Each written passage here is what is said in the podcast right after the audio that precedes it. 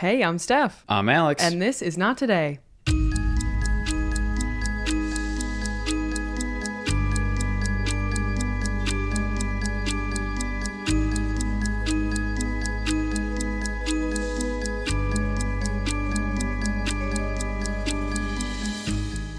and we're live. Happy New Year. It's 2024. It's a great year. It's a new year. It's a year. Oh, wow. That was a lot of words you just said there. Yep.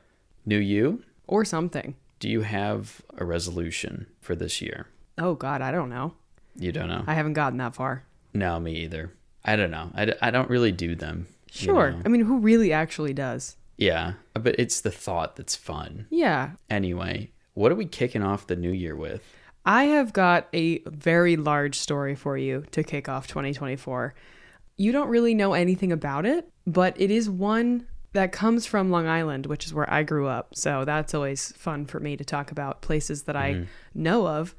Um, and I don't really want to say anything to spoil it for you, so I'm just going to jump right in. Are we going to meet Teresa Caputo?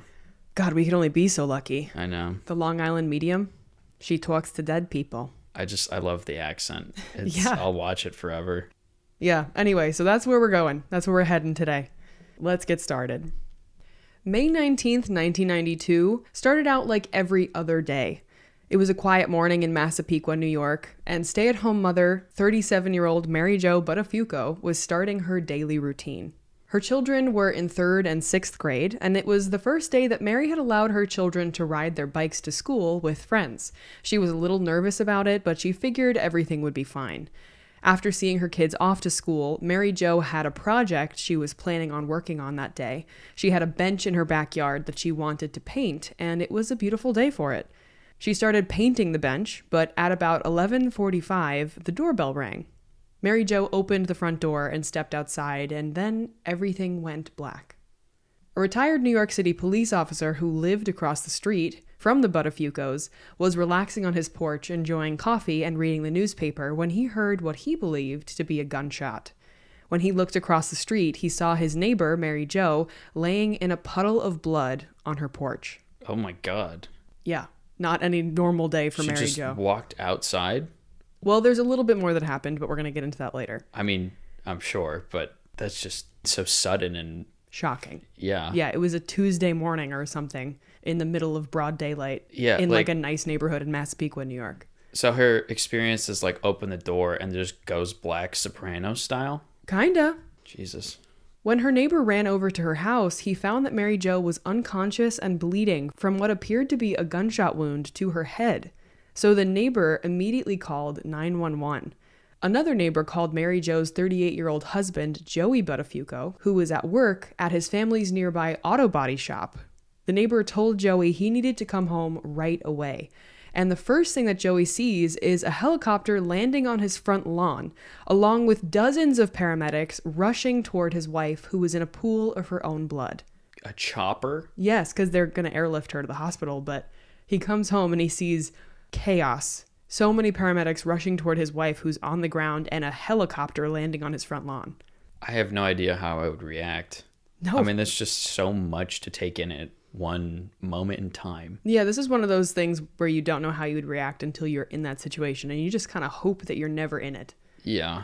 Joey was distraught. He was extremely upset and ran up to the police asking for any information about what was going on and who had done this to his wife. So let's go back in time a little bit. Mary Jo grew up on Long Island. She had very Irish Catholic parents, and she met her husband Joey in the summer of 1971 when the two were in ninth grade. The two started out as friends, and over time they fell in love.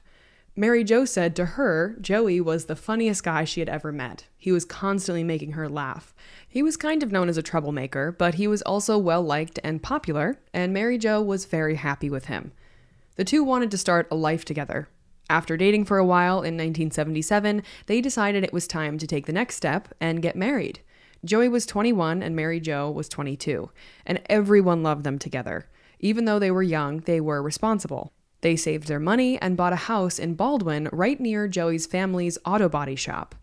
And by January of 1980, Mary Jo became pregnant with her son, Paul, and a few years later had their baby girl named Jessica. Throughout the time that Mary Jo was pregnant and then dealing with having two babies in the house, Joey was pretty absent at times. It seemed like the more responsible she got, the less responsible he was. While Mary Jo was at home with the kids, Joey would apparently be at work or partying. And it was around that time that Joey acquired a bit of a cocaine issue. He would say he was going to the auto body shop for an hour and then wouldn't come home for like two days. Oh my god, two full days. It's a long time when you got two kids at home. Yeah, that's not great. But Joey was very good at lying. He always had a quick response for Mary Jo's questions, and anytime she would threaten to leave him, he was able to talk her into staying. And once she had become pregnant with their second child, the thought of divorce seemed impossible. Mary Jo's dream was to be a mother and to have a normal life with her husband. She had two kids, she was on the PTA, she was a stay at home mom, and a homemaker. By the time Joey and Mary Jo had Jessica, they were ready to upgrade their home. They needed more space, and Mary Jo wanted Joey to be a bit farther away from his friends at the auto body shop, so they planned on buying a beautiful waterfront home in Massapequa. But before the couple could close on their new house, they had to sell their old home, and that's when Mary Jo was completely blindsided.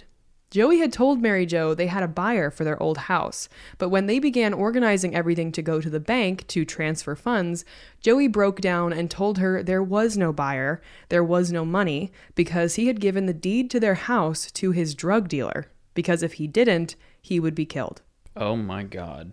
He owed this drug dealer so much money, the only way around being killed was to give away their home. So, I dude, if I'm her, if I'm Mary Jo, I'd murder him. Yeah, Mary Jo was speechless. She Yeah. had no idea that anything like that had been going on. It was the lowest point of their marriage. She was furious and also terrified. Her children were only three and six years old. When it came out that Joey had a drug problem, Joey's father was beyond pissed. But he wasn't going to let his family be out on the street, so he took in Mary Jo and her kids, and they shipped Joey off to rehab. He also wrote them a check for $50,000 so they'd be able to buy their new house. Wow. Pretty good father in law. Dude. yeah, that's pretty yeah, sweet. I mean, this man is a saint. Yeah, absolutely. Even though Mary Jo was furious with Joey, she stayed with him. She had given him an ultimatum. If he didn't go to rehab, their marriage was over. And thankfully, at the time, he agreed. So, after the rehab program, Joey came out sober, and for the next five years, he focused on his family and their auto repair business. In his spare time, he would lift weights and would cruise down Oyster Bay in his 30 foot cigarette boat he named Double Trouble. Wait, what? What's a cigarette boat? I'm trying to visualize Joey cruising in this behemoth. It's looking like it's a speedboat. It's a boat? Cigarette boat. It's a boat. They live oh, on Oh, the water. Oh, they live on the water. Yeah, I said they had a waterfront home. Oh, this makes. Wait, he commutes to work on a boat? No, he just does it in his in his free time. Okay. Yeah, he drives to work. He boats for fun. Okay. I really, I was, on, I'm off, you know. Are you okay? New year, new boat. I new don't know. year, new brain, I guess. I don't know why, but I thought cigarette boat was just a Long Island name for a car, like That a bus. Is very funny. like, okay. No, it's not a Long Island name for a car. It's quite literally a I was boat. like, auto body shop. He drives a car in his spare time. Makes sense. no, he uses his boat. Cool. Yeah. Everyone in the neighborhood loved Joey because he'd take them all out on the boat. And all summer long, everyone got to hang out and have a good time. Pretty sweet to have a neighbor who has a speedboat. You have a lot of friends when you got a boat. Yeah. Jessica looks back fondly on her childhood, saying that her parents did everything for them. There were a lot of laughs and a lot of dance parties. Everything seemed to have turned around for the Buttafuoco family. Their children were getting older, and Mary Jo and Joey mended their problems in their relationship. Mary Jo once again became hopeful because her marriage was doing so much better. And that brings us to our fateful day in May of 1992, when everything was turned upside down. The community was terrified. Nobody knew who would be bold enough to shoot a woman in the head in broad daylight in this nice neighborhood in Long Island. And clearly, whoever had done this had a gun and was willing to use it. Mary Jo had been airlifted to Nassau County Medical Center, where her prognosis was very bad. She was still unconscious and fighting for her life in the hospital while investigators tried to piece together what could have happened. They weren't sure if Mary Jo would wake up, so the first thing investigators did was canvass the scene. They immediately found three rounds of live ammunition at the scene. The bullets that were collected for evidence appeared to be 25 caliber rounds.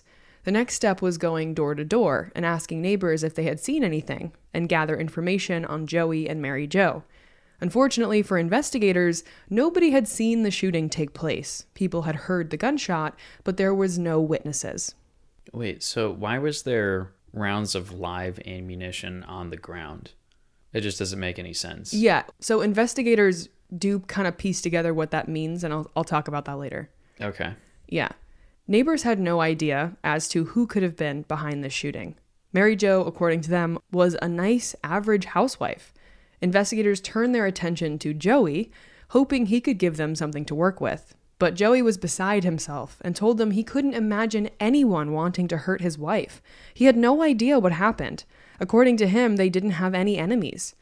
Of course, Joey was the first person they were looking at because he was the husband, but he had an alibi.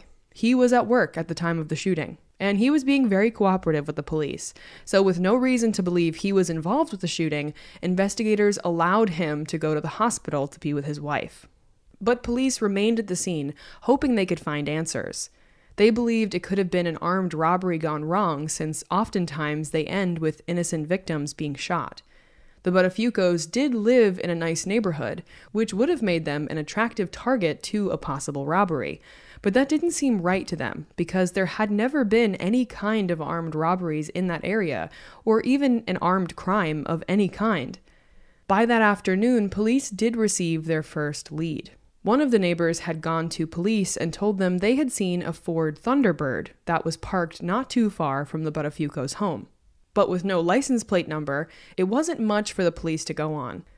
The longer it took police to come up with an answer, the more time it gave the community to fear this potential shooter and for rumors to start popping up. And one of the main rumors had to do with a notorious mob family from New York City. It was believed a relative of the Gotti family had lived in that house at some point, and it was possible that someone who was after that relative had accidentally gotten the wrong person. Oh, so So, like, That- mob hit gone wrong. If that was the case, they just went off of an old house that they had and Yeah. just shot a, their wife in the face. That's what a rumor was going around. I guess seems possible. Yeah, in fact, there had been a shooting at the Buttafuoco home some time before this. Nobody had been shot, but there were bullets that were fired through the window. So maybe this shooting wasn't meant for Mary Jo, but she just got unlucky. However, the bullets collected at the scene suggested that whoever had done this had been far from a professional hitman. Investigators believed that whoever had done this didn't know how to handle a firearm. So that kind of debunked the idea of a professional hit taking place for a high profile mob family. So that's the answer to your question. They found the live rounds and they assumed that that meant the shooter didn't know what they were doing with the gun. I guess so, but I, I don't know. How does them not knowing what they're doing result in unfired rounds ending up on the ground? Because someone who knows how to handle a gun probably wouldn't drop live ammunition. Okay. I'm just trying to think how bullets from inside the gun in a clip get on the ground. I or unless they had them in their pocket, pocket bullets. maybe, I don't maybe know. they were pocket bullets. I don't know, but this is what the police came to was that it was not someone who knew who regularly handled a gun like a professional hitman. Yeah, fair enough. There were no real leads, so police had to look at everything. At the hospital, Joey had joined his wife, who was in critical condition. She had a better chance of dying than she did of living, so they were preparing Joey to say goodbye to his wife. They told him if they didn't operate, she would be dead in 12 hours. And if they did operate, she might die, or she may wake up, but she could be paralyzed. They had no idea what the outcome would be. But he told them to go ahead with the surgery because there were no other options. Yeah, you got to give her a shot. Right. And against all odds, Mary Jo survived.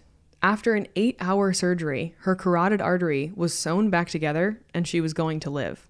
Doctors had determined the bullet was so close to her spinal cord that they would never be able to safely remove it, so it had to stay in her head. Oh my god. Yeah. That's so crazy to me. Like all these medical things happen just in a certain way that you end up with a bullet close to your spinal cord for the rest of your life. Mm-hmm. So it severed her carotid and she survived? Yeah, they sewed it back together. That's insane. I thought if that happens, you have like less than a minute to live. I don't think it's less than a minute, but it's very fast. Yeah. But they did they had paramedics on the scene very quickly and they airlifted her to the hospital. And when she got there, they were like, "Yeah, she's probably going to die. Like we're going to try everything, but she's most likely going to die." Yeah. Mary Jo would be left with vision problems, her temporal mandibular joint was shattered, and she lost her ability to hear in her right ear, and the right side of her face was paralyzed. And she had a bullet in her head forever, but she was alive. What is the joint? It's like her jaw. Okay. Yeah. That would have been, yeah. Well, so the bullet went in like right underneath her temple. oh, God. Yeah. Side of the head. Yes. Yeah, she had turned her head and then she got shot. Dude. And it went in like right underneath her right temple. How is she alive? That was what doctors were wondering. Dude, she that's- shouldn't have been. That's like the middle of your face. Yes. Side on. Okay. So her right side of her face is paralyzed. She's, Lost her hearing in her right ear. Her joint was shattered and her carotid artery was severed, but they sewed it back together. and she has vision problems. Yes. Can she like see anything out of her eye? Yes. Yeah. That's kind of extraordinary. Mm-hmm. It went in right where your freaking eye is. Mm-hmm. well, underneath, but yes. Yeah. After surgery, she was still unconscious and on a respirator, but she was living. Investigators were anxiously awaiting Mary Jo to wake up so she could potentially give them some insight on who did this. Meanwhile, Joey remained at Mary Jo's bedside along with her in laws and several other family members. Joey at the time was just trying to keep his head above water. His wife was in a coma and his two kids needed him. The whole family sat with Mary Jo for days hoping she would wake up. Mary Jo went in and out of consciousness for a couple of days. She remembers waking up slightly to bright, bright lights and a woman over her shouting that she was in the hospital and she had been shot in the head. But Mary Jo was calm because she thought that she was dreaming. Like in those moments, she's like, "Yeah, this isn't real." Wow. I mean, yeah. Why like everything goes black and then yeah, makes sense. Yeah. By the third day, Mary Jo actually started to wake up. And at this point, she wasn't calm anymore. When she woke up, she was frantic to say something, but she couldn't talk. She gestured with her hands that she wanted to write something down. And she wrote down Anne Marie, t shirt, 19 years old, Dolphin Court. Mary Jo was still in agony, but she knew she needed to get out what she had remembered. Police certainly believed that the person who had shot Mary Jo was a man. Nobody would have thought that it was a girl. Yeah, I mean, I feel like everyone else would also assume it's a guy. Yeah, they absolutely thought it was a man. And then she wrote down 19 year old girl. 19. Investigators were immediately called to the hospital to interview Mary Jo, and she did the best to recount the events leading up to the shooting. The doorbell rang, so she looked through the side of the backyard to the front door and saw a teenage girl had been standing on her porch. So she went to the front door and asked the girl, Can I help you? And she said, Are you Mrs. Buttafuoco? And she said, Yeah. And the girl said, I need to talk to you about your husband, Joey. After that, she said the first thing Mary Jo noticed was a car directly across the street with a young man in it. In her mind, she believed this kid had an accident with her boyfriend, and she knew that Joey was an auto body repairman. But that was when she said to Mary Jo, I need you to know that your husband is having an affair with my little sister. Mary Jo was very taken aback. It was a Tuesday morning at like 11:30 a.m. and she was just painting in her backyard. So this was a lot. She asked the girl, "How old are you?" And the girl told her, "I'm 19." She then asked, "What's your name?" And the girl said her name was Anne Marie. And then she said to Mary Jo, "Don't you think it's disgusting that a 40-year-old man is doing this with a 16-year-old girl?" And Mary Jo, unsure of what to say, said, Well, I'm not really sure it happened. Mary Jo said it was like looking at a child who had chocolate on her mouth who was claiming she didn't eat chocolate. She really felt like this girl was lying. Anne Marie then said she had proof and pulled out a complete auto body t shirt and told Mary Jo that she had found that t shirt in her little sister's bed while she was making it. The t shirt was from a new batch of shirts that had just arrived in the office that week. So it was weird that this girl had the t shirt, but still she didn't think her husband had done anything. So Mary Jo said, So they were having an affair and he left his t shirt in the bed and went to work with no shirt on? She told Anne Marie she didn't know what she wanted her to do about this, but she could call her husband and tell him she came by. And then she said she had to go, but thanks for coming by, and she began turning to walk back inside. But that's when everything went black for Mary Jo. She never saw the gun, but she felt it, and that was it. God. Did she describe what it felt like? She said it was like an explosion just on the side of her head, and that was all she felt before it went black. Yeah, well, guess it makes sense. Mm-hmm. I mean, it's just crazy. Yeah. She did not believe this girl. So she's like, okay, I'll tell him you came by. Yeah, but I mean, just such a strange interaction. It's like your husband's cheating on you with my little sister. The evidence I have is A t that I found a T-shirt. Thanks, goodbye. Yeah. Like, that so. Mary Jo could tell that this girl was lying. She didn't necessarily know what the girl was lying about, but she knew she was lying. Yeah. So she just assumed that she was lying about her husband having an affair. But there was a lot of other things she said that she could have potentially been lying about. yeah.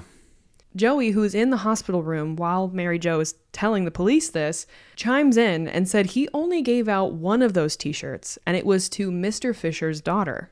So Mary Jo asked, Who is that? And Joey told her, Amy Fisher.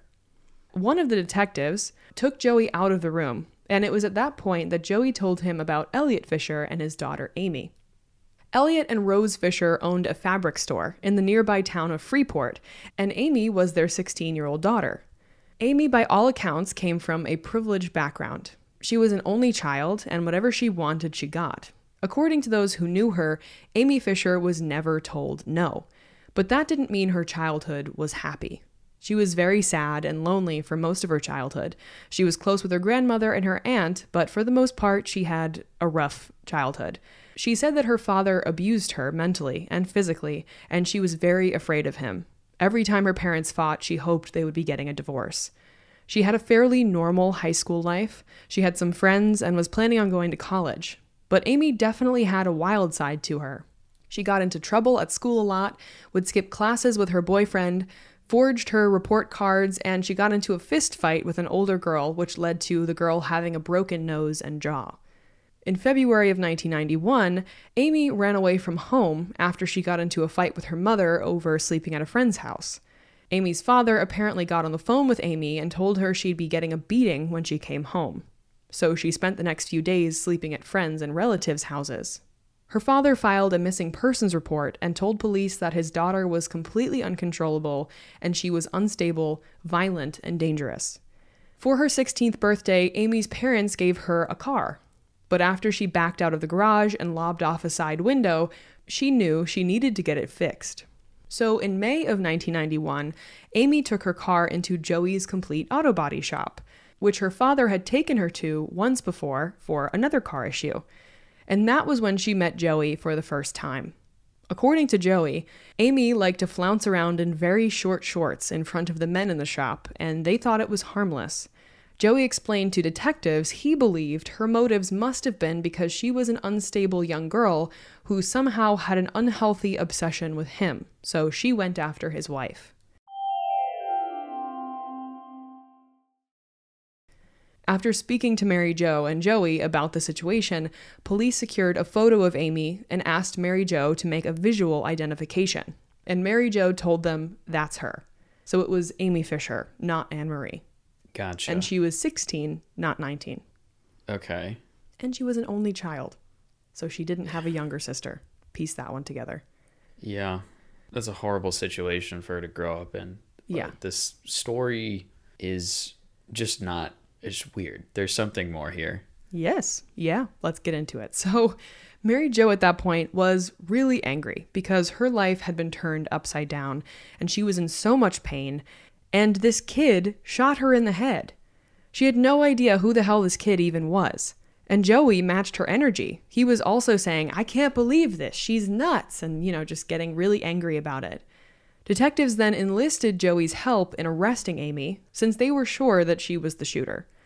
I guess this was the time of pagers, so Joey paged Amy, and she left the house, got in her car, and began driving, which was when the police pulled her over and arrested her. Wait, he has her pager number?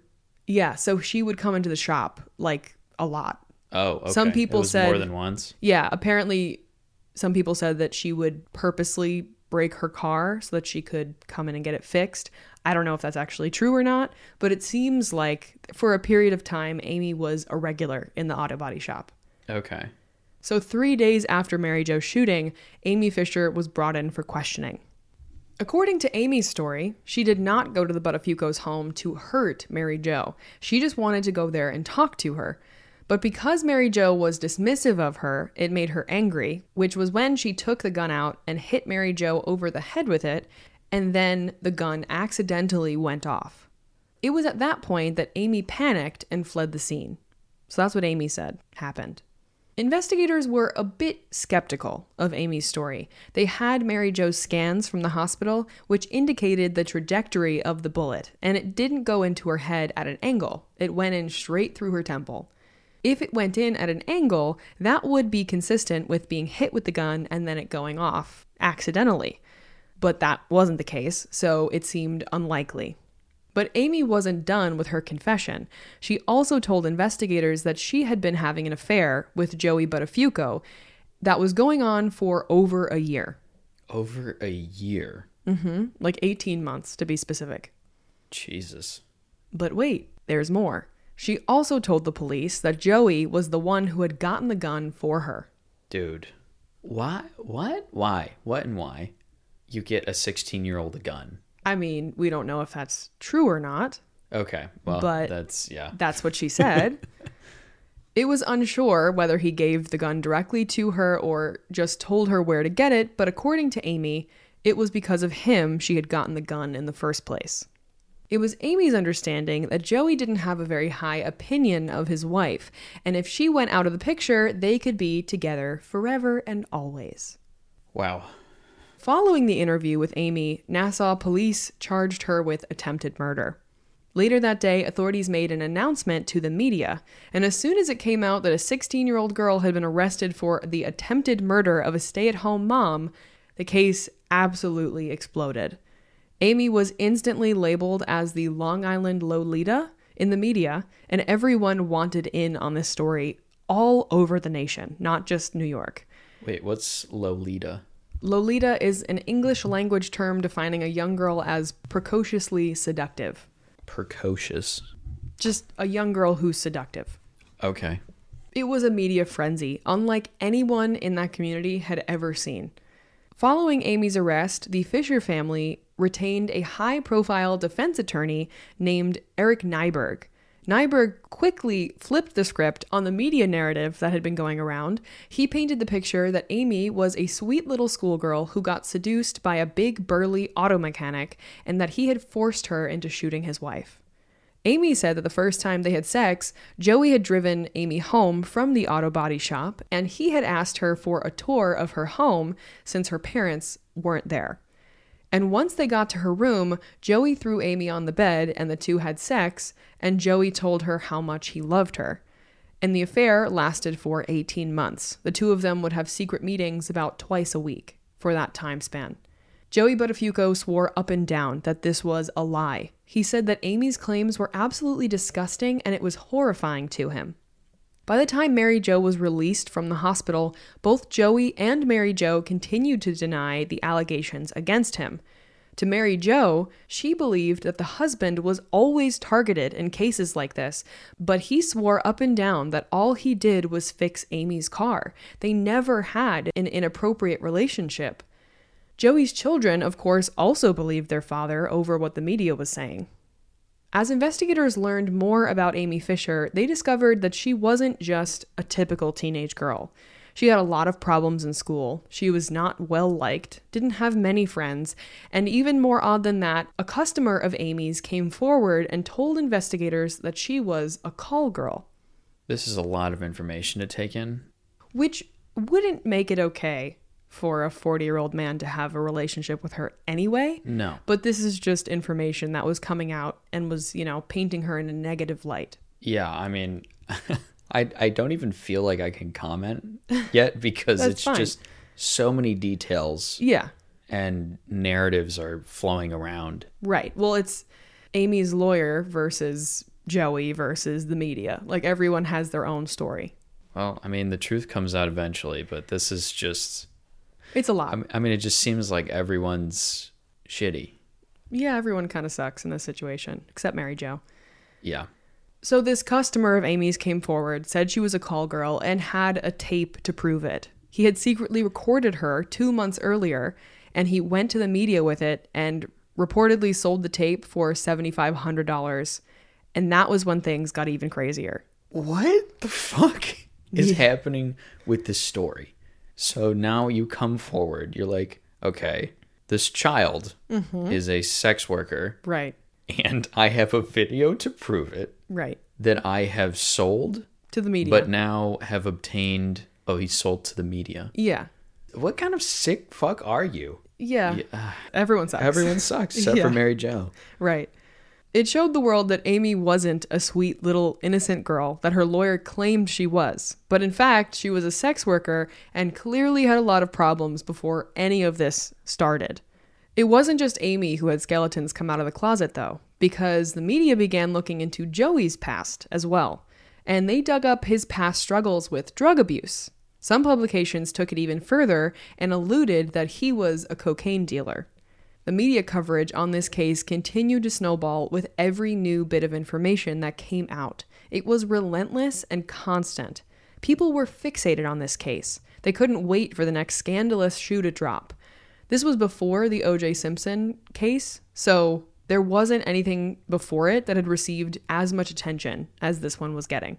I guess this is kind of the birth of this type of television or news coverage. It's one of the first, yeah. But it, I mean, it's just always so disgusting to me how people will kind of start rumors just to like get eyes Mm-hmm. and essentially just make money. Yeah, that was that was the job for the media at that point. Yeah. What's I mean, the most scandalous headline we can come up with? Yeah, but I mean, like these, this is people's lives, you know. Absolutely. Yeah. Yeah, there's definitely something slimy about it. But Yeah. also, they were getting a lot of really scandalous information. Yeah, I was like, you don't need to make up any rumors. Just report the facts. Just like the cold, hard just the facts. facts alone are making my head spin. Yeah. and that's saying something. We've been doing this for three years. Yep. I mean, it's just so much, Mhm. Yeah, and everyone felt that way. Imagine how Mary Jo felt.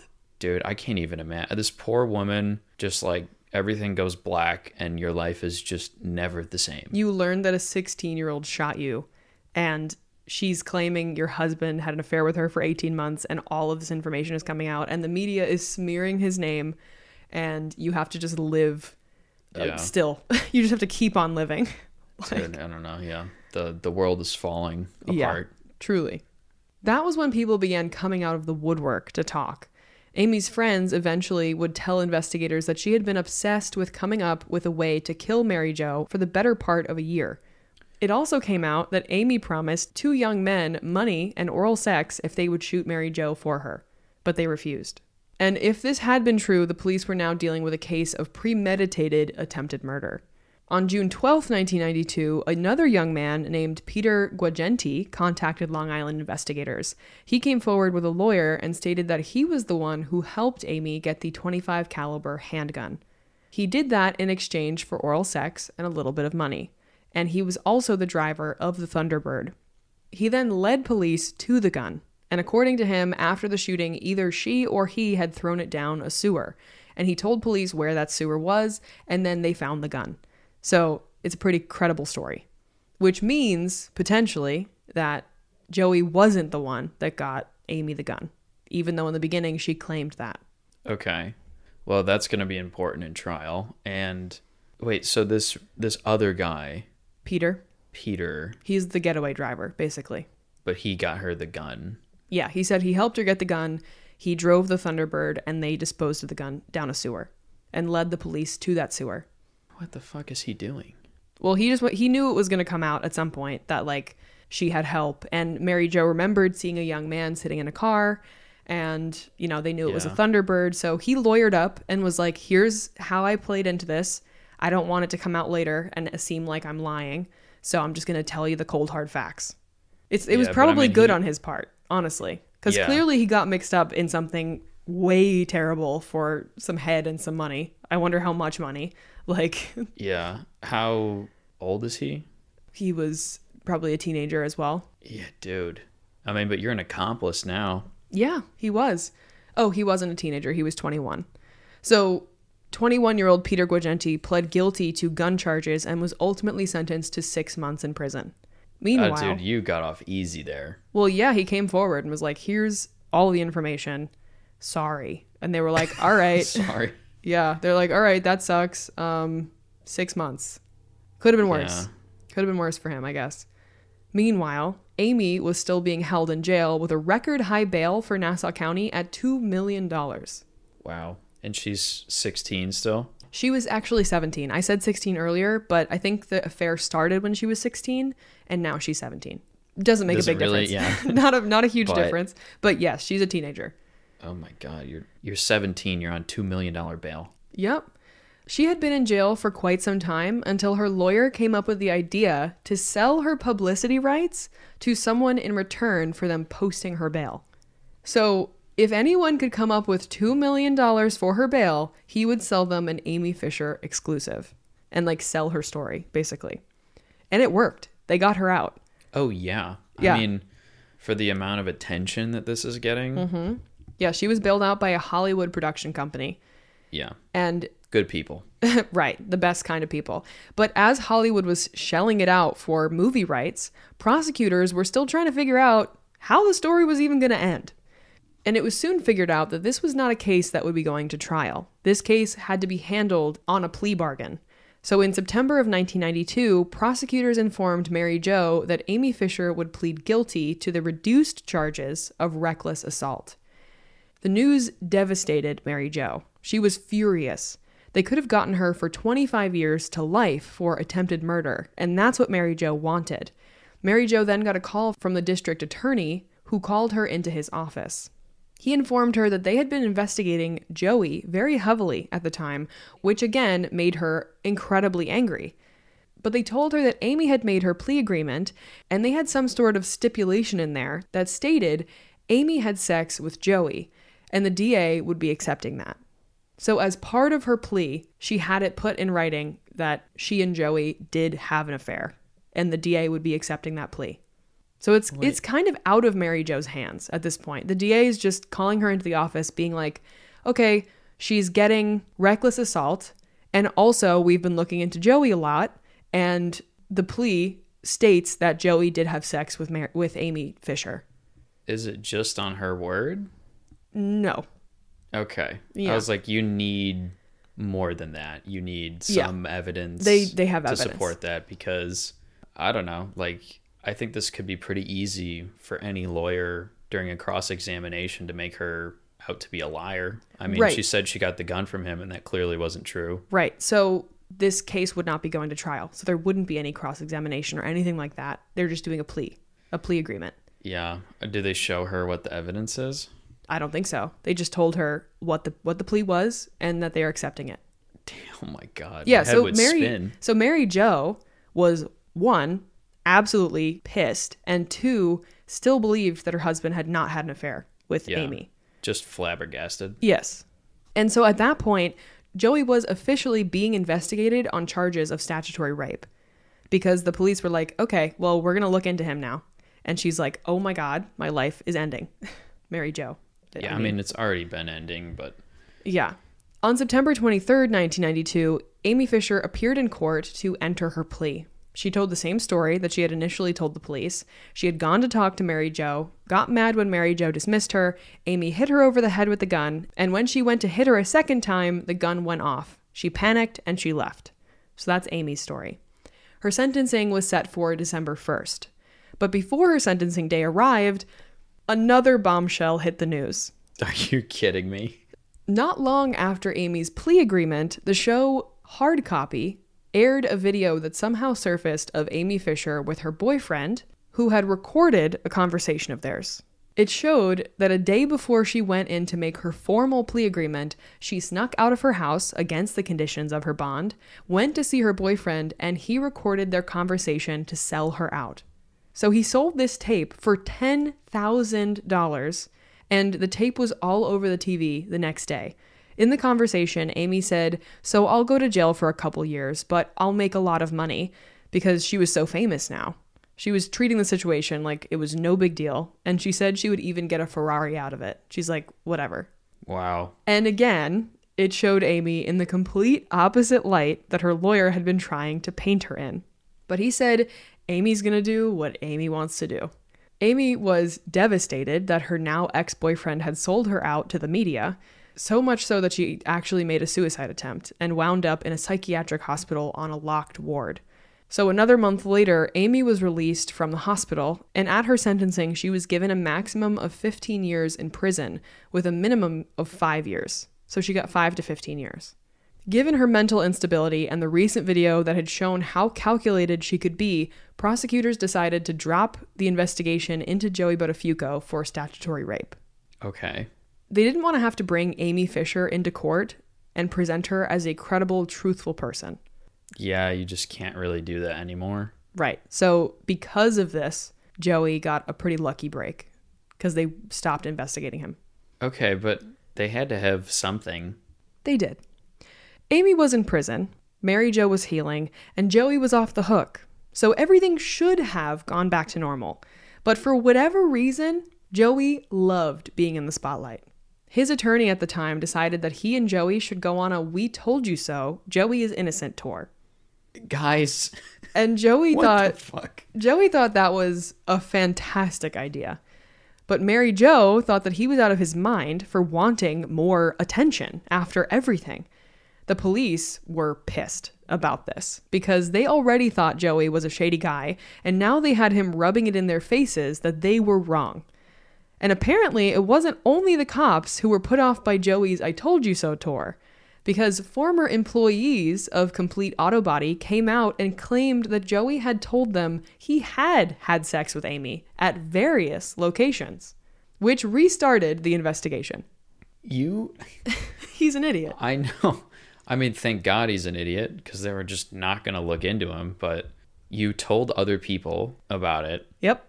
And Told his buddies. now you want to go on a I Told You So tour where you can continue to lie to people. I guess he just figured that his friends or his coworkers wouldn't rat him out. I guess. Bro but, code or something. I mean, when it's a. When it's statutory rape, it's, bro you know, code kind of goes you- out the window. Yeah. When it's. Yeah. yeah. I think bro code assumes that it's legal. Sure. or not just disgusting. So Yeah. This time, they had concrete proof of Joey and Amy's affair. Amy's attorney had supplied some evidence that could be used in the prosecution of Joey Buttafuoco, and it was pretty overwhelming. On October 14th, 1993, Joey was indicted on 19 counts of statutory rape. Each charge was six months to a year. Excuse me. Wait, so at that time, just a single count of statutory rape, you would get six months to a year? That's, yeah, now when you put it like that, that sounds bad. Yeah. That sounds really bad. Yeah. I mean, I'm just, just Yeah. saying what you said. No, you're This right. Ridiculous. So again, Mary Jo was beside herself because Joey was looking at 25 years and Amy was looking at 5. Mary Jo was still begrudgingly in Joey's corner because he was claiming he was not guilty of all of these charges. She believed everyone was against them the police, the district attorney, everyone. Yeah, I could kind of see why she would think that, though. Yeah. It, I mean, her husband of however many years is claiming up and down that she, that he had nothing to do with this. This is a lie. So of course she wants to believe him. Yeah, and it also seems like the DA kind of, you know, After I don't know what little to say, like to describe it, but kind of pulled the rug out from under you, kind of like went, almost almost went behind your back. Yeah, a little bit. She, well, she was feeling like kind of thrown to the wayside because when all of this media frenzy was going on, it was like, oh, poor Joey or poor Amy. But like Mary Jo got shot in the head, you know? But the media was so fixated on this like scandalous story that nobody was really thinking about Mary Jo. Yeah, that's not right. Yeah. So to her, at this point, it's still her and Joey against the world. However, over the next few months, with the help of Amy Fisher, prosecutors were successful in gathering evidence that clearly suggested Joey was guilty. They were having sex everywhere at Amy's home, on Joey's boat, at the garage, at motels. The police went to the motel and gathered receipts from Joey being there and the date that Amy claimed she had been there, and they exactly matched up. with the receipts. Yeah, I mean that's Pretty good. good night. Yeah. On November 21st, 1993, a little over a year after Amy was convicted, Joey pled guilty to one count of statutory rape against Amy and was sentenced to six months in jail. Even after watching her husband plead guilty to statutory rape and having to say what he did in front of the judge, Mary Jo still believed Joey was innocent. I mean, I can't even imagine being in her position, No, it's, yeah, it just sucks. and no one can. Yeah. She still believed that they had been effed by the district attorney's office, and she knew her husband wasn't a saint, but she really didn't think that he had an affair with a teenager. That seemed like too far in her mind. After serving four months and nine days of his six month sentence, Joey was released on March 24th, 1994. Okay, so like a semester in college. Yep. And so he was picked up by his wife because he served a sentence. She even threw a party for him when he got out. It was a huge party. Friends, family, neighbors, everyone celebrated. And when I was thinking about this party, I was just thinking about what I would have given to be a fly on the wall. Yeah, what do people say? Uh, I don't, don't know, know. but Like- according to them, it was like everyone believed Joey, and they were all partying. But also, like he went to jail, he went to prison or jail for it. convicted. Yeah, he pled guilty. what did they say about who was saying like was anyone being like, I don't know, but it's a good party, but I don't know, you know? What did Mary Jo say about the receipt at the motel? I think she was just choosing to not believe it at this point. Yeah. Like I think she was so her mind was so dead set on him being innocent that she was not seeing the evidence. Yeah. It's denial, babe. Yeah. It's it's real real strong stuff. So anyway, in 1996, Mary Jo moved their family to California, hoping for a fresh start. Mary Jo believed that the nightmare was finally over, but that was not the case. Less than a year after moving to California, the New York Parole Board announced they would be hearing Amy's application for release because remember she had a minimum of a minimum of 5 years. So, she was coming up to that. Mary Jo was still very angry at the whole situation. She was taking medications for pain, and it was easy for her to be extremely resentful that Amy Fisher ever came into her life. Her life was forever changed by this girl, so she's like, screw this. So when she heard that Amy was up for parole, she went back to New York to fight to keep her in prison. And due to Mary Jo's pleas that day, the board denied Amy's parole. Once the board had rejected her application, Amy got a new lawyer, and that lawyer reached out to Mary Jo. They asked Mary Jo to speak to Amy's mother, Rose Fisher, and surprisingly, Mary Jo agreed. And after that, I guess Mary Jo knew her husband had had an affair with Amy, but didn't realize that there was more going on for Amy than she thought. So her mother basically was like, she's having a hard time, and she has had a hard time, and like, she's just, she's my daughter. So at this point, this was the beginning of Mary Jo kind of forgiving Amy Fisher a little bit and trying to just move on with her life. She's not going to sit here and be like, oh, it's fine that this girl shot me in the head. But she was so angry at her for so long that she's like, I need to forgive her to move forward. Right. In May of 1997, Mary Jo spoke at Amy's next parole hearing and requested that she be released. So she changed up her tune. And Mary Jo had come to peace with the fact that Amy Fisher would be getting out, and she started to become a little empathetic. And she looked at the whole thing from a mother's standpoint. Amy was only 24 at the time, and Mary Jo was in her 40s, so she was hoping that Amy would use this opportunity to turn her life around and really do some good. She made a big mistake, but now she can go out and make it right by helping others. So that's Mary Jo's perspective. Yeah. I feel like that's a testament to her character. Yeah, that's huge for Yeah. someone to be able to get to that. Move past that. Yeah. So the board voted two to one to grant Amy's parole. Because of the support of Mary Jo, Amy Fisher was given parole in 1999 after serving seven years in prison. And Amy was ready to pick up the pieces of her life and move forward, but the world wasn't as forgiving as Mary Jo. She wasn't accepted into society. She shot an innocent mother of two in the head for no real good reason, and she couldn't get a job. So she went to the only thing that this girl knew, which was becoming a cam girl. Finally, in the spring of 2003, Mary Jo divorced her husband. According to her daughter, Jessie, Mary Jo did wait so long because her kids were so young through everything. So they kind of did a stay together for the kids kind of thing. Yeah, I mean, I was going to say that was a long time. When did Amy get released? 1999. Yeah, four more years. It's a long time. Yeah, well, when she was shot, her kids were in like third grade or something like that. Yeah. I mean, but it took years for her to get out of that denial. hmm And I don't actually know specifically what turned her over to believing that Amy and Joey had an affair. I mean, at some point, Joey did actually confirm it. He was like, Yeah, we did. But I don't know if something happened before that, that she was like, Okay, it did actually happen. But she, Yeah, I she believed. It probably happened really slowly over time. Yeah. Since her release, Amy Fisher married a man named Louis Bellera in 2003 and had three children. However, the couple divorced in 2015. And in 2004, she released a memoir called If I Knew Then. Um, she also briefly worked as a columnist for the Long Island Press. In 2007, after a sex tape emerged, Amy began a brief career in adult entertainment. She starred in her own pay per view adult film, Amy Fisher Totally Nude and Exposed, and made a handful of other adult movies. She walked away from the industry in 2011. Although Mary Jo forgave Amy to be able to move forward in her life, she does not think very highly of Amy Fisher. She thinks that she hasn't changed much or grown from anything. And she actually called her a narcissist many times. She's like, it's all about Amy. She's not a good person. So that's Mary Jo's opinion of Amy. Amy has occasionally spoken out about the Buttafuoco's, even calling Mary Jo a nunnity during a 2008 interview for Steppin' Out magazine. And she said, People are angry at me because I'm a millionaire, but continued, But guess what? So is Mary Jo. She made more millions off of what I did than what I made. This is not a good point No. for you. No, it's not. Unfortunately, Yeah. I'm a millionaire. Like people are just mad at you because you're a millionaire. There's no other reason that anyone might have Yeah, an right. emotion That's about the only you. reason because you made so much money. Maybe because you shot someone. ridiculous. Yeah. I mean, I just don't understand how you could think that.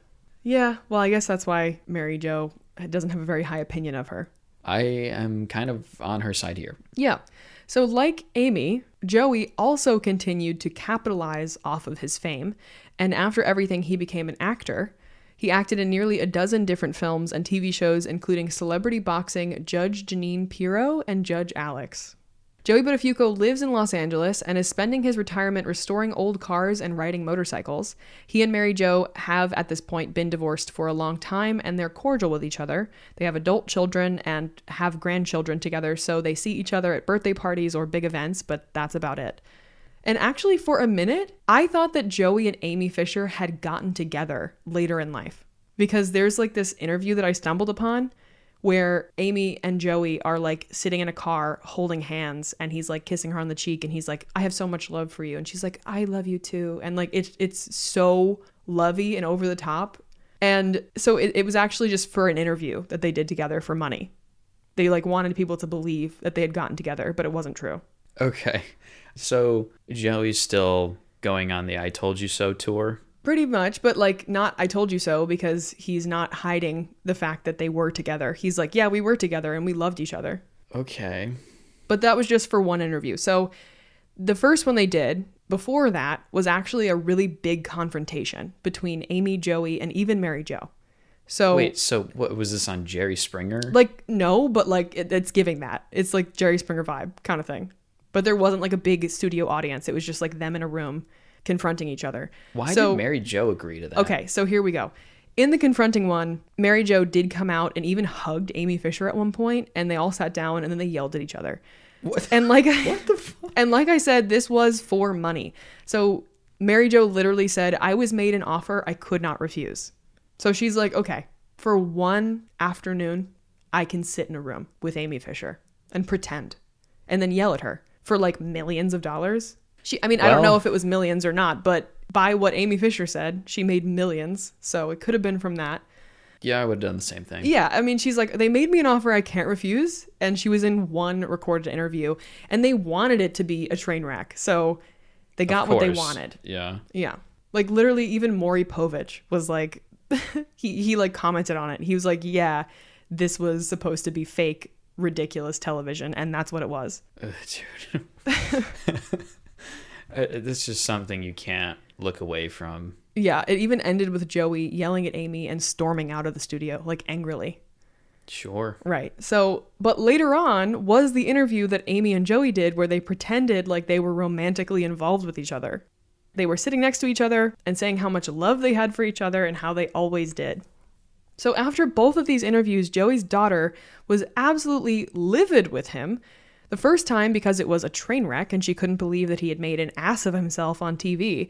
But the second time, she couldn't believe that her father was walking the streets of New York and acting in love with the woman who attempted to kill her mother. Yeah, that's a lot to take in. As, yeah. Uh, how old is she? As a daughter, She's, person in general. She was like in college at that point. Yeah. Now, if I were her, I would want to be seeing some of that cash. You'd be like, "Cut me a check, Dad, and I'll go, I'll forgive you." I mean, disgusting. But if you are truly only doing it for the money, yeah, I don't know. In. So Mary Jo's children apparently had a really difficult time like dealing with everything in their life growing up. How could they not? Of course. I mean, it was very turbulent. They both ended up with drug problems at one point, and there were times when they didn't talk to Joey for years. And at the time that this interview came out, um, it was like right when Jessie was in college and she was at the height of her drinking problem. So she, this was like a bad time for her. But now, according to Mary Jo, they're both clean and doing extremely well. So yeah, that's awesome. That's super hard, and I have to imagine that this set of circumstances would throw anybody, mm-hmm. but they probably also had some of the genetics that would make them more predisposed to that if their dad was also a had, cocaine addict. Yeah, had previous issues with it. Yeah, that's a good point. Yeah, it just was tough. But thankfully they've come out on the other side. So that's something good yeah i'm just I, I can't even like begin to try and put myself in a situation where you're watching your dad canoodle with the person who tried to kill your mother yeah shot her in the face in yeah in the side of the head in broad daylight and yes. then and know, she was completely innocent like she was just a lovely mother of two living in her house and she was painting a bench in her backyard she didn't even know about amy fisher didn't know who this girl was and got shot in the head yeah and also stuck by her husband for years. Yep. Too many. Yeah. Too many years. I mean, I don't know. I was just thinking earlier, I'm like, what an idiot he is to have done this. She's clearly so loyal. Yeah. And she said that for a good couple of years, she never spoke to Joey. Um, like she had gotten, I think, remarried and Joey got remarried. And then the first time they had seen each other in years and spoken was at their son's wedding. Um, and everyone was like kind of on yeah what is that wedding on like? edge yeah. uh, wondering what it was going to be like with mom and dad seeing each other for the first time in years. And mary jo was like listen this is about you and yeah i'll, I'll see your dad but like we're not going to make it a thing. Like it, it's fine. So that also kind of speaks to mary jo's character of just her being like this is your day and it's going to be totally fine and it was and they like hugged each other and they said hope you're doing well and they moved on so that's kind yeah. of where they're at and I, I think that's good. For the best. Yeah, but yeah. that's for the best for the family. I'm glad. Mary Jo still carries the bullet in her body, but now it stands as a reminder of how lucky she is to be alive. She said she has so many little angels who knew she still had more to do in life. Her face is still partially paralyzed, but in 2017 she underwent a facelift and nerve repair surgery that helped a lot with that. So, like the right side of her face for many, many years was like really droopy and mm-hmm. she couldn't move it obviously but now it's like more normal looking or like more like what she looked like before. So that's good. That's good. She said it's the first time in 25 years that i can smile and see the side of my teeth. Oh god. so, yeah she now lives a quiet life outside of Los Angeles and spends her time raising awareness about gun violence through public speaking. There have been movies about this case, and Mary Jo did write a book called Getting It Through My Thick Skull Why I Stayed, What I Learned, and What Millions of People Involved with Sociopaths Need to Know. so, kind of a mic drop by Mary Jo. Yeah, at Joey. Yeah, but uh, that is that's where the story ends. This was a huge case. Dude. My multiple relatives of mine, like my mom and my aunt, and like people were like, "Do this story because it is huge." Yeah, and they were right. I think this is another case where I feel like we've been sitting here for three hours just because of the amount of details that it's, you've given me. It's a normal length. I know it's normal not, length, yeah. but it just feels so much longer because the amount of things that you told me that are just outright insane mm-hmm. is just so much more. It's just so much shitty behavior all around. Yeah. I'm kind of stunned. Yeah. And I mean, obviously, part of it is that she was 16 years old and like that relationship with Joey was disgusting and wrong on Joey's part. Like she was a, a teenager, so she couldn't consent, right? But at the same time, she did colossally mess up Mary Jo's life and did something so stupid. And Mary Joe doesn't think very highly of her at this point in her life. So it's it's kind of just there's a lot of gray. Yeah, a lot there's of gray. a lot of gray. Honestly, she's lucky that she only was in prison for seven years. Yeah. Yeah. I mean, Mary Jo wanted her to be in for 25 to life, which she could have gotten if they went for attempted murder, but they didn't. Yeah. I mean, now that I'm thinking about it again, this, her conviction is quite infuriating because they had evidence that she premeditated it. Yeah. And well, they had, I don't know if it was concrete evidence, but they had, I guess, hearsay. They had people coming forward being like, yeah, she was planning this for six months. Yeah, but I mean, is, is witness testimony not concrete? It's not physical evidence. It's circumstantial. Yeah, but I mean, you would convict somebody off of a testimony. I don't know. I guess they felt like they couldn't. Yeah. Like definitely get that, so they went for at least a lesser sentence. Okay, but yeah, I mean, yeah, I guess the point is like for what she did, seven years is short. Yeah, she got off pretty easy on that one. Yeah. But anyway, that is Mary Jo Buttafuoco's unbelievable survival. Yeah, I mean, I hope that she just found some peace. I think know? she did. I think at this point in her life, she's doing quite well and is happy and has, you know, her children are doing well and she has grandkids and she's living her life and public speaking and doing well. So it's the best yeah. outcome you could have, I guess. Yeah, from what happened. Right. Yeah. But anyway, why don't we move on to a bit of a palate cleanser? Um, tell me something good. My good thing is that I have a Costco crew neck. I was. Listen, this man is obsessed with Costco. He talks about it nonstop. He always wants to go, and not for anything good, just to walk around because it's fun. It's fun, and I'm, he, you know, any given day, he's like, Do you want to go to Costco? And I'm like, For what? And he literally says fun. So when I was at the store, I happened to come across a Costco crew neck in his size. Uh, and this was not at Costco. This was literally at like a thrift store that I was thrifting at. Mm-hmm. And so I saw it and I couldn't not buy it. so it was yeah. a, a, a, little bit of a gift for him and he loves it. yes, I do love it. I mean, it's at this point, it's a meme. Yeah. But I don't actually want to go to Costco every weekend, but it's fun to like see you be like, "Oh my god!" Get a reaction out of me. Sure. Yes, but I do really like it, and it's uh, a really I, it, it's a soft crew neck. yeah, it actually fits me perfectly. It's so funny, um, and I I mean I actually am a Costco stan, but yes, yeah, I mean that's my good thing. I love that thing. I'm so glad. What is uh, your good thing? My good thing is that we attended my sister's wedding, and it was so fun. It was so Except fun. Except that it hasn't happened. And it definitely already happened because I'm definitely recording this actually in the new year. Right. But I know that it, it was fun because I was there. right. And it was merry. Yeah. And merry joy. and bright. Um, and everything was fantastic. The ceremony was so beautiful. Oh God, and I loved just, the part when they when they eloped. What? Eloped? That's not got married? Yeah. Eloping is running away to Vegas and getting married. Oh, together. Oh, okay. I'm sorry. Do I need to pull up the definition? Are you actually? Is that actually what eloped means? When you elope, you like run away together. I thought that just meant getting married. I mean, you don't have to be in Vegas to elope, but yeah, it says run away secretly in order to get married, especially without parental consent. Oh, well, fuck. so no, they did not. I had no elope. idea. Is this like meaning that we're old? We're just gonna argue about facts and definitions now. Eat shit, dear. Eat shit. it's like, no, no, no. It was 59. Yeah. It was 59. sure. Um, anyway, Happy New Year. I hope you guys have a lovely week. And if you would like to look at all the pictures we post of all the stories we talk about, check us out on Instagram at not underscore podcast. Check out our merch at nottodaypodcast.myshopify.com. If you'd like access to a bunch of bonus episodes, head over to Patreon at patreon.com slash nottodaypodcast. If you have a story of survival or something crazy that's happened to you and you'd like to potentially hear it on an upcoming listeners episode, send it to us at notodaypodcast at gmail.com. We have a TikTok that is Not Today Podcast and a Twitter that is Not Today Podcast, but the T on the end of podcast is a three. Because that makes sense. And just keep breathing. Yeah. Yeah.